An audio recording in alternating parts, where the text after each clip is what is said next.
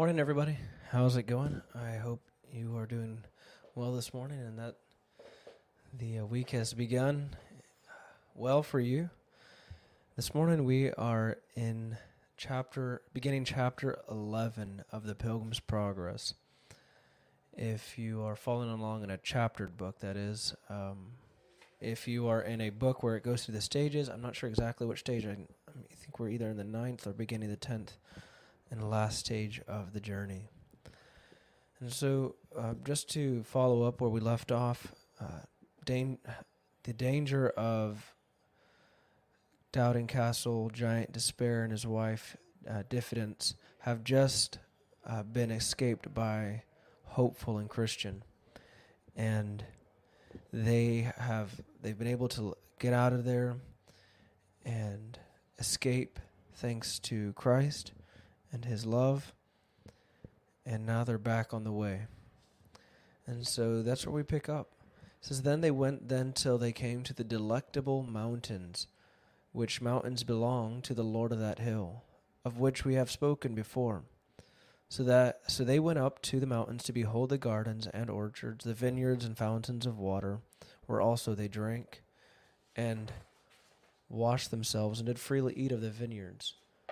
Now there were on the tops of these vineyards, I'm sorry, now there were on the top of these mountains shepherds feeding their flocks, and they stood by the highway side. The pilgrims therefore went to them, and leaning upon their staff, as is common with weary pilgrims when they stand to talk with any by the way, they asked, Whose delectable, delectable, I can't say the word this morning, whose delectable mountains are these, and whose be the sheep that feed upon them? We have a note here from the author. He says, Notice the ups and downs, the sunshine and the clouds, the prosperity and the adversity which Christians go through in their way to pr- the promised land. Lately, these two pilgrims were bewailing their state in Doubting Castle under giant despair. Now, they are come to delectable mountains, where all is clear, perfect, and joyful hope, so that God's word is now comfortably fulfilled upon them. Uh, he says, see Isaiah 64 and verses 9 through 11. He says, I will make all my mountains a way, and my highways shall be exalted. And it doesn't give the whole passage here, so we're going to go ahead and, and read the whole passage. Isaiah 64, 9 and 11. Isaiah 64. 9 and 11. And this is so true. I think a lot of times we miss uh, sometimes the how how much the Christian life ebbs and flows, ups and downs, sunshine, then clouds, almost almost on a daily basis sometimes. But it, the the times can be as long as years between uh, with the good and the bad. And and apparently, according to Scripture, even from generation to generation, a good generation will have it good, and then the next generation will have it uh, bad. But specifically in our daily walk uh, in the highway, in the King's Highway, there's ups and downs, prosperity and adversity. Isaiah 64, uh, 9 through 11 says, Be not wroth, very sore, O Lord, neither remember iniquity forever. Behold, see, we beseech thee, we are all thy people. Thy holy cities are a wilderness, Zion is a wilderness, just Jerusalem a desolation. Our holy and our beautiful house where our fathers praised thee is burned up with fire, and all our pleasant things are laid to waste. I don't see the verse that he's referring to here. 64? 9 through 11? But now, O Lord, thou art the Father, we are the clay, and thou art the potter, and we are all the work of thy hand. So, unless I'm reading this, oh, this is not. This is 44, 49. I can't, I'm telling you, when it comes to some good verses there, I always love finding, a misreading a passage and finding another good supporting scripture for it. Isaiah 49, XLIX. That's 40, 49, uh, verse 9. Let's try that. There we go. That thou mayest say to the prisoners, Go forth. To them that are in darkness, show yourselves. They shall feed in the ways, and their pastures shall be in all high places. They shall not hunger nor thirst, neither shall the heat nor sun smite them. For he that hath mercy on them shall guide them, even by the springs of waters shall he guide them. And I will make all my mountains a way, and my highways shall be exalted. Look at that. I don't know if ever if I've ever seen that passage passage in that light, but my highways shall be exalted. Love that. Something I'm going to say for today.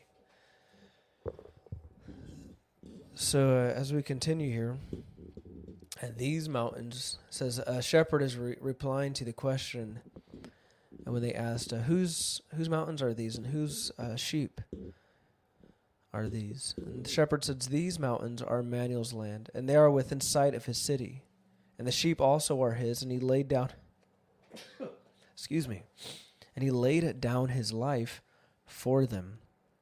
Mm, amen and this is the way to the celestial city, said Christian. You are just in your way, said Shepherd. Said the shepherd. Christian says, How far is it thither? Shepherd replies, Well, it's too far for any for any, but those who shall get there, thither indeed. We have a note here from the author. He says, Oh, how many professors grow weary of the way, fall short and fall and fail of coming to the end.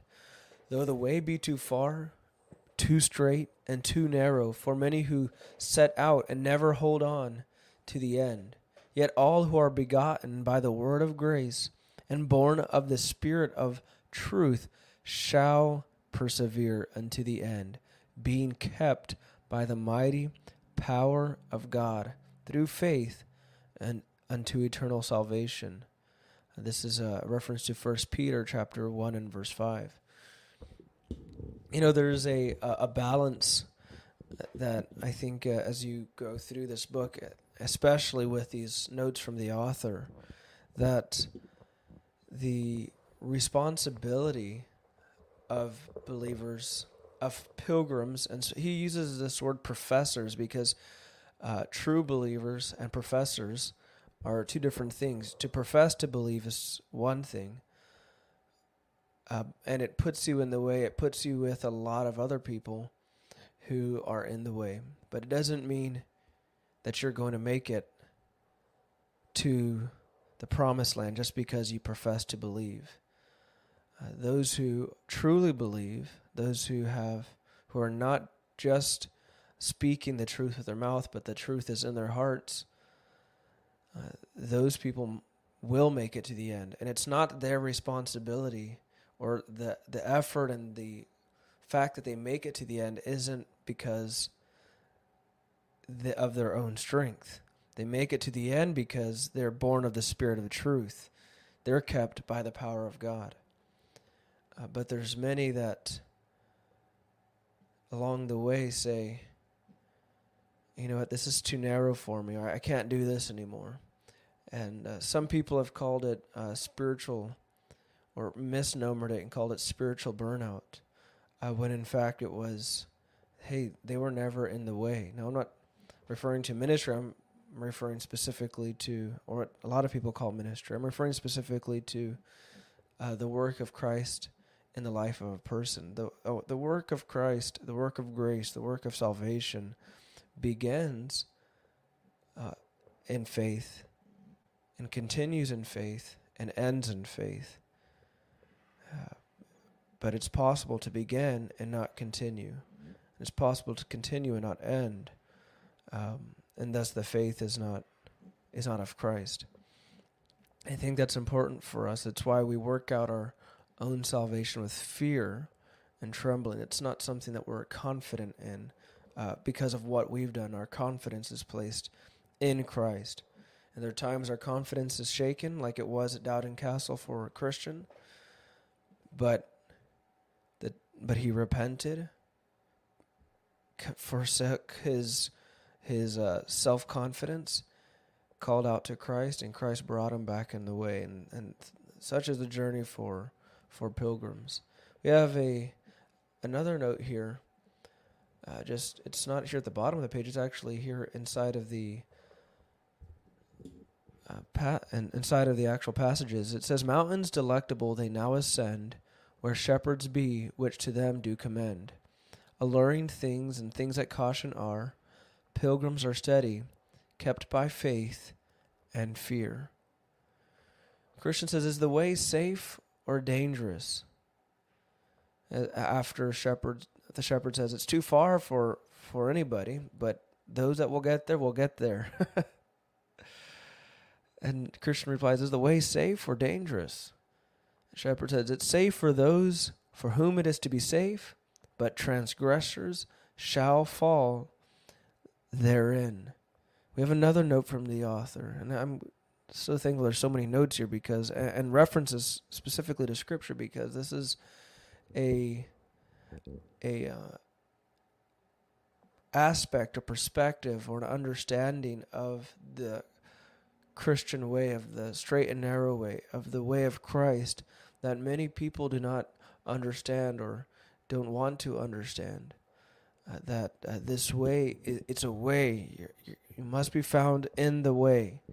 You can't leave the way and think things are okay. You must either come, you must come back, whether you're a believer and you're, and uh, you're out of the way or you're just been a professor, only professing to believe and never have been in the the the responsibility to repent and believe is is still the same. And we have so we have a couple notes. He says the elect shall obtain, the rest shall be blinded by sin and self righteousness. Uh, Romans 11 verse 7 makes a reference to this. Let's see. Romans 11 and verse 7. A lot of people want to argue all day long about who's the elect and what does that mean. Um, how do we know? Well, we know in the end, the responsibility is to continue with fear and faith faith and fear. I don't know if the order there matters. Uh, Romans 11 and verse 7 says, What then? Israel hath not obtained that which he seeketh for, but the election hath obtained it, and the rest were blinded. Blinded by what? Sin and self righteousness. This is important to understand. And then we have an, an admonition again in Second John, uh, verse I'm sorry, for, yeah, Second John, verse uh, eight. Look to yourselves that we lose not those things which we have wrought, but that we receive a full reward. So this is right after he gives that admonition of many deceivers are entered into the world who confess not that Jesus has come in the flesh. This is a deceiver and an antichrist. Then he says, Look to yourselves that you don't lose that which that which you've been given. Uh, whosoever transgress, transgresseth, First John, uh, I mean Second John verse nine says, Whosoever transgresseth and abideth not in the doctrine of Christ hath not God. He that abideth abiding abideth in the doctrine of Christ, he hath both the Father and the Son. If there come any unto you and bring not this doctrine, receive him not into your house, neither bid him Godspeed. What does this mean? You know, I've I've uh, heard this before. Uh, these passages used, and uh, those passages specifically when it says, uh, verse 10 would always be brought up. Hey, if, if someone doesn't believe what you believe, then you don't receive him into your house and you don't bid him Godspeed. Well, he tells us exactly what he's talking about in verse 9. He's he's clarifying who what what doctrine he says and he brings not this doctrine, it's the doctrine found in verse 8 and 9. Uh, look to yourselves that you lose not that which you have that which we have wrought, but that we receive a full reward. Whosoever transgresseth and abideth not in the doctrine of Christ hath not God. He that abideth in the doctrine of Christ, he hath both the Father and the Son. And this is uh, g- given in more detail even uh, before and even in First John. If we don't have love, then we're not of Christ. He that hath Christ has love. And it's really that simple. Um, but we like to complicate it, right? We like to justify ourselves and say, you know what, I can continue in sin and, and God still loves me. Well, His goodness, He reaches out with His goodness for sure, and we thank Him for that. But uh, we must not. We must not uh, mock the goodness of God, but uh, repent and come back to Him there's a, so we'll continue here. I think this I've read all the past. There's quite a few passages here. So the, yeah, the shepherd says it's going to be safe for those whom it will it is to be safe, but transgressors shall fall. So it's possible to be in the way, to be in the way of Christ, to look like everybody else, be in the vineyard, yet be fruitless and found without fruit. And when the harvest has come, he's coming seeking for fruit. That's the difference between the wheat and the tare. The wheat has fruit and the tare has none. Christian says, Is there any in this place, any relief for pilgrims that are weary and faint in the way? The shepherd replies, The Lord of these mountains has given us a charge not to be forgetful to entertain strangers. Therefore, the good of the place is before you.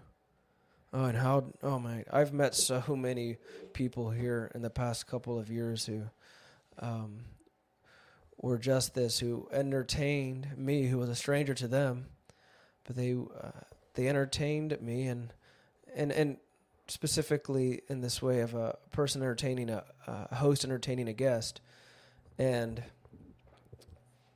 and times when I thought I couldn't wouldn't be able to find anybody or I just I needed some rest. I needed some